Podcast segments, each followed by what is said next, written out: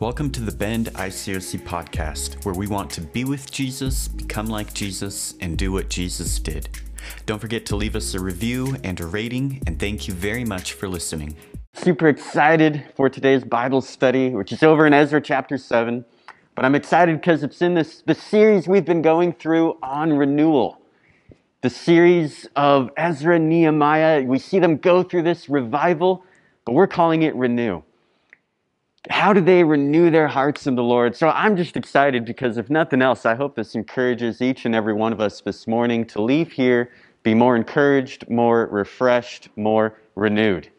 And a little bit of review in that series for Renew. We, we talked about, hey, their, their first priority, they established the altar there in Jerusalem, left their comfort, traveled over, established the altar. They prioritized uh, a worship and a repentance in the Lord. And it was so encouraging. People were giving up these free will offerings, people were supporting them. You had the prophets there preaching to them to encourage them. Then they stop work for a while, but they're encouraged once again by the prophets, and they complete the temple in Jerusalem. That already happened in Ezra. They complete the temple, and we talked about hey, there's this thing in Ezra chapter 7. We spoke about this last Sunday. We're finally introduced to the character of Ezra. He's the guy who wrote this book. So, first, he was writing about a wave of people coming out of exile from Babylon back to Jerusalem. But now that we've reached Ezra chapter 7, Ezra chapter 8, Ezra's talking about himself. Here's how I came over. Here's how I left Babylon, came to Jerusalem. And so now it's an opportunity to once again look at another wave, another pilgrimage, another journey and what are they prioritizing for this new revival? How are they being revived? How are they being renewed? And for Ezra in particular, for him it was, I'm in the hands of the Lord, his gracious hand, his steadfast hand. He is establishing me. So Ezra studied the word, lived by the word, and taught the word. Now, today, Ezra sets out a little ways and then he holds up and he says, Wait a second, we still need some things in Ezra chapter 8. Before we get there, we need to take care of some stuff. So you can open your Bibles to Ezra chapter 8. And you'll see that language return that we spoke of last Sunday being in God's hands. Such an encouragement right there. And how can we take courage, set our hearts, knowing that we're in His hand in His steadfast love? So they've, they've got that. They've got that on. And now they're ready to set out, but they learn a little bit more in Ezra chapter 8. And I'm going to start reading in verse 15. Ezra says, I assembled them at the canal that flows towards Ahava. And when we camped there three days, when I checked among the people and the priests, I found no Levites there. So I summoned Eleazar, Ariel, Shemaiah, Elnathan, Jarib, Elnathan, Nathan, Zechariah, and Meshullam, who were leaders. And jo- Joarib, that's a tough one, and Elnathan, who were men of learning. Verse 17, and I ordered them to go to Iddo, the leader of Casiphia. I told them what to say to Iddo and his fellow Levites, the temple servants in Casiphia, so that they might bring attendants to us for the house of our God because the gracious hand of our God was on us. So they brought a Sherebiah, a capable man from the descendants of Mahali, son of Levi, the son of Israel, and Sherebiah's sons and brothers in all. In verse 19, and Hashabiah together with Jeshaiah from the descendants of Moriah, and his brothers and nephews, etc. Verse 20, they brought us 220 of the temple servants, a body that David and the officials had established to assist the Levites. All were registered by name. A lot of names right there, but some very important motives of heart, some very important attributes that Ezra points out amongst these names. He shows up here and he says, Hey, you know, we, we have a lot of things set to go, but we don't have a lot of Levites we don't have a lot of temple servants. And that's so important if we're going to have a revival. It's so important to make sure that we have those Levites, those people who have the right genealogy, who can help serve in the temple, who can help with this revival. All, all, in all, they say that Ezra's journey over to Jerusalem at this point, yeah, here it says he got 220 of the temple servants, but there may have been as many as six, 7,000 coming over in this wave with him. So it's a big group of people. I think amongst those people, they're not all temple servants, certainly not all Levites. There's some who are just saying, hey, it's time for me to leave exile and go to Babylon. I want to do that with Ezra. We read last week, and you see at the start of this chapter, all of the resources that they've been given. The king gives Ezra authority, right? He says, You can reestablish what you want in Jerusalem, and you can have whatever taxes you want, you can punish whoever you want, and you can restore the people to the ways of your temple there in Jerusalem. So he's got the authority. Then he says, Hey, you can take up a free will offering, and I'll open up my treasury, and everyone who lives over there, we can tax them on that side of the river for you as well. So Ezra has all of the money, but he doesn't have the Levites, right? Doesn't have all of the men that he needs. So two things have to happen.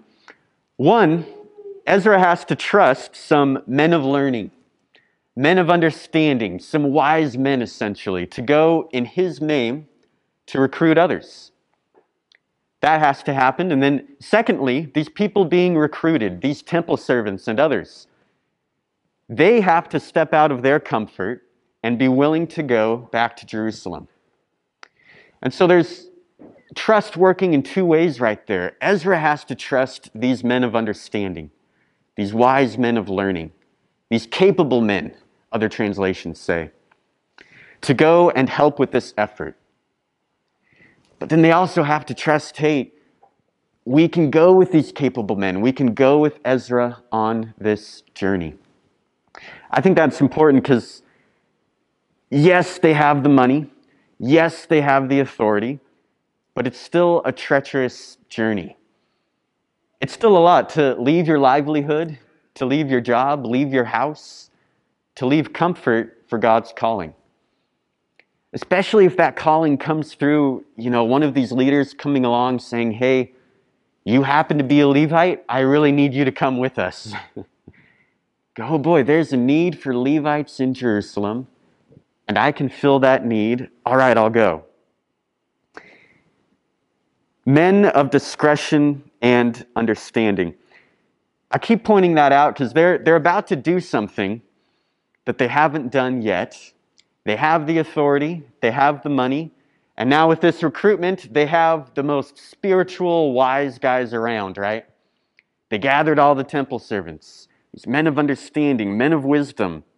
They're in God's gracious hands, and we see that they're going to prioritize something. We'll pick it up in verse 21.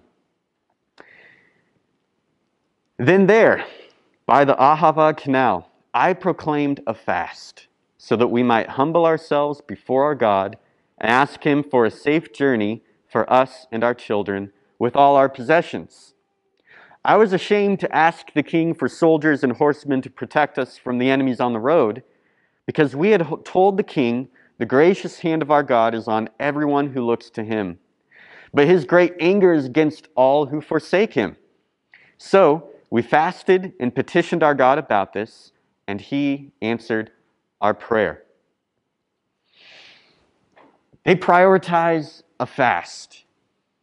They proclaim it, they do it corporately. Hey, we need to do this first before we set out.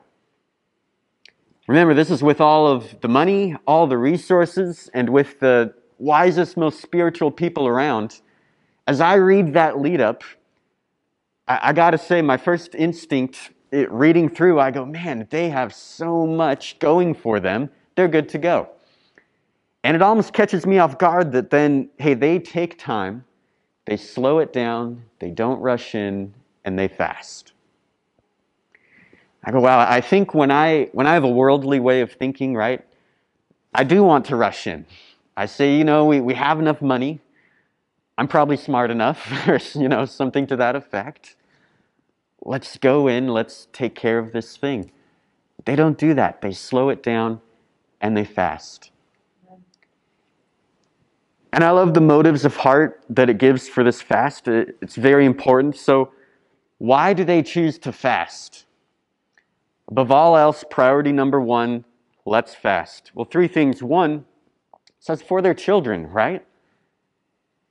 And so it's not just these wise spiritual men, but their children. There's, there's families going on this trip. Two, to humble themselves and glorify God. And three, there was a clear problem of danger that they have to journey through. At first one, man, their children coming along.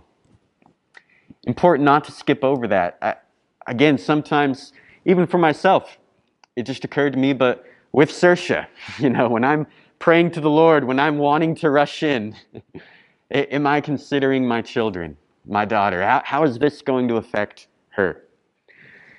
I think certainly for anyone who's ever felt called by God, gone on a mission team, served on a missions trip, um, helped serve in a church in some way, we have to consider our children.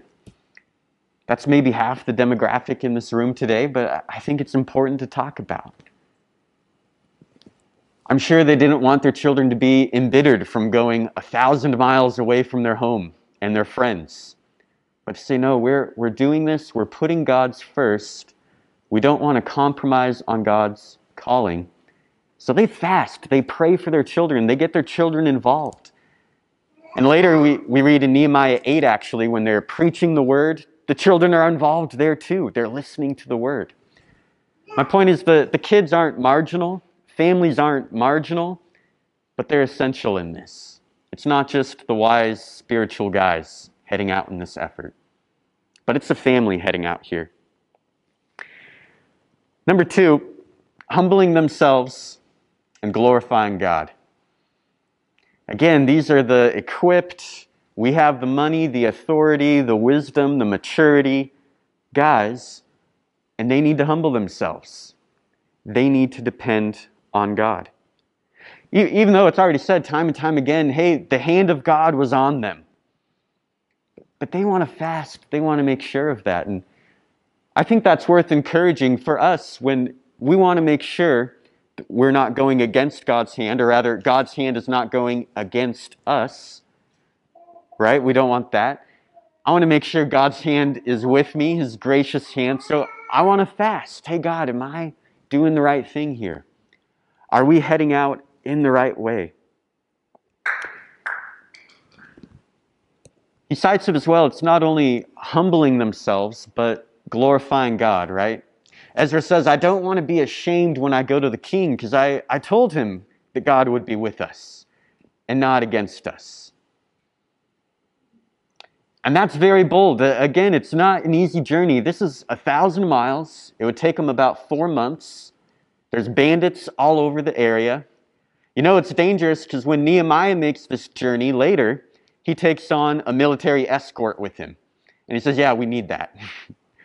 There's almost a certainty that they would be robbed, right? Taking millions of dollars across the land to their homeland. And everybody knows about it. Hey, they're carrying gold. They're carrying money.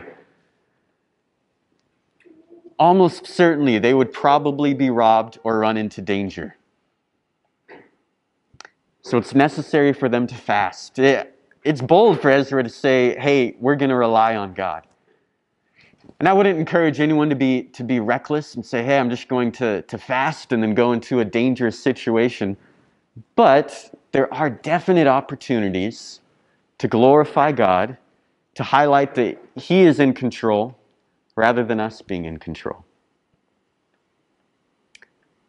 So bringing it home for us today, what are we telling people about the God that we serve?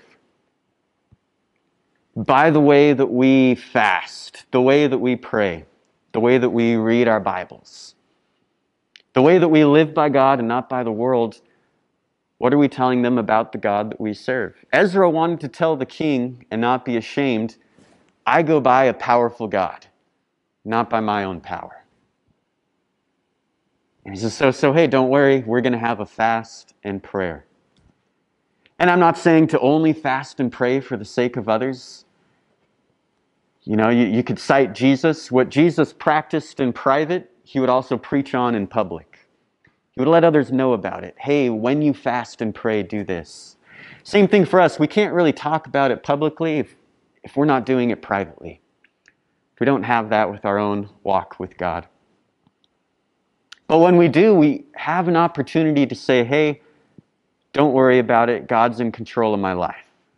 That's the way I'm going to live. And we have dangers for us today, too, right? Certainly in 2020. Man, many of us lost jobs, got sick, had friends who had to move away from here in the church. It, the community is hurting, and there will be, I'm sure, very similar problems coming up in 2021. Very real, very hurtful, very clear problems. I think in order to get through that, we need to fast as well. And that's what they're saying to the king right here with this problem of danger. But it's very important. They fast and pray and they do that all together. It doesn't make the problem just go away and poof, all the bandits disappeared, right? it doesn't exactly work that way. And it says, hey, they fasted so, I believe the NIV, so that God would give them safe journey. The ESV says, so that he would show them the right way to make this journey and guard their position, possessions. That's put in there as well.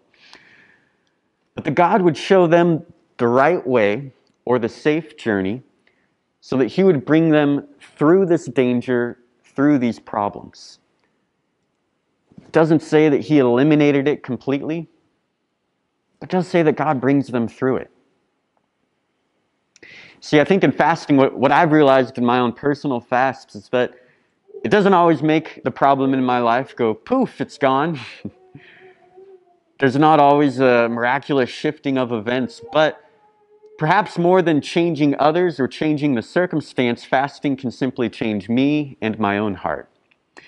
So that rather than viewing problems in a worldly way, I'm viewing them from God's perspective. I think that by humbling themselves, by fasting, they could say, hey, we can make this journey because of who our God is. Because now we're not going to view this journey, these problems, from our own perspective, but we're going to view it from God's perspective. Man, God can bring us through right here. That's what fasting can do for our hearts. That's what fasting can do in renewal. But you need to slow down for that. Man, that's so tough for me. There's a quote it makes me think of, but before I mention the quote, I, I do want to point out, you know, along that same idea of God bringing us through the problem, not just erasing the problem. We talked about that last Sunday with being in God's hand. In Acts 11, Stephen is stoned. The church breaks out. There's an incredible persecution. And it says, The hand of the Lord is with them, and a great many believed. So God's hand can be with you. You can be going by God's power, but it doesn't mean the problems will just be erased. It does mean you can go by His power and get through those problems. Amen? Amen. Amen. You know, the quote it really made me think of it came up online the other day. Other day, it's by Sun Tzu. Strategy without tact- tactics is the slowest route to victory. But tactics without strategy is the noise before defeat. And I had to think about that one for a while. and how does that apply to fasting or anything in Ezra 8? Once again, fast strategy without tactics is the slowest route to victory. Tactics without strategy is the noise before defeat. And I think for them in Ezra 8, you could say it this way fasting without the money, the wise men, the military escort is a slow route to victory. But wise men and money and a military escort without fasting is the noise before defeat. I think strategy is the pri- strategy of fasting is the priority there. A dependence on God. But here's where we can skew that quote is when in our life we treat fasting like a tactic rather than a strategy.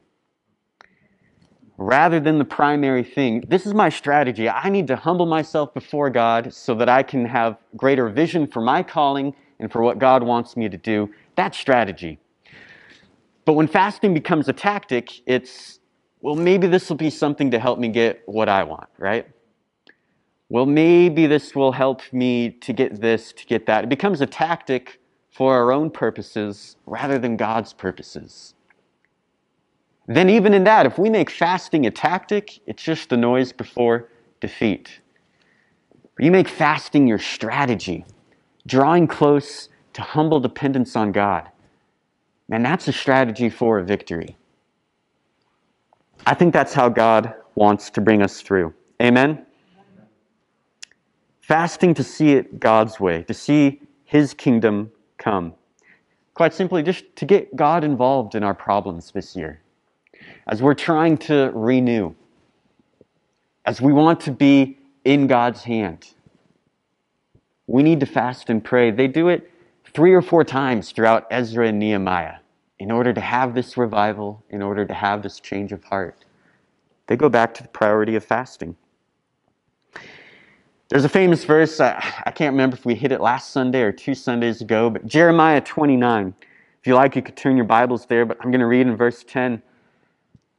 I love it because this is one of the most famous Christian verses that we print on coffee cups and we take out of context and we repeat over and over again. But right here, they're living Jeremiah 29 in context.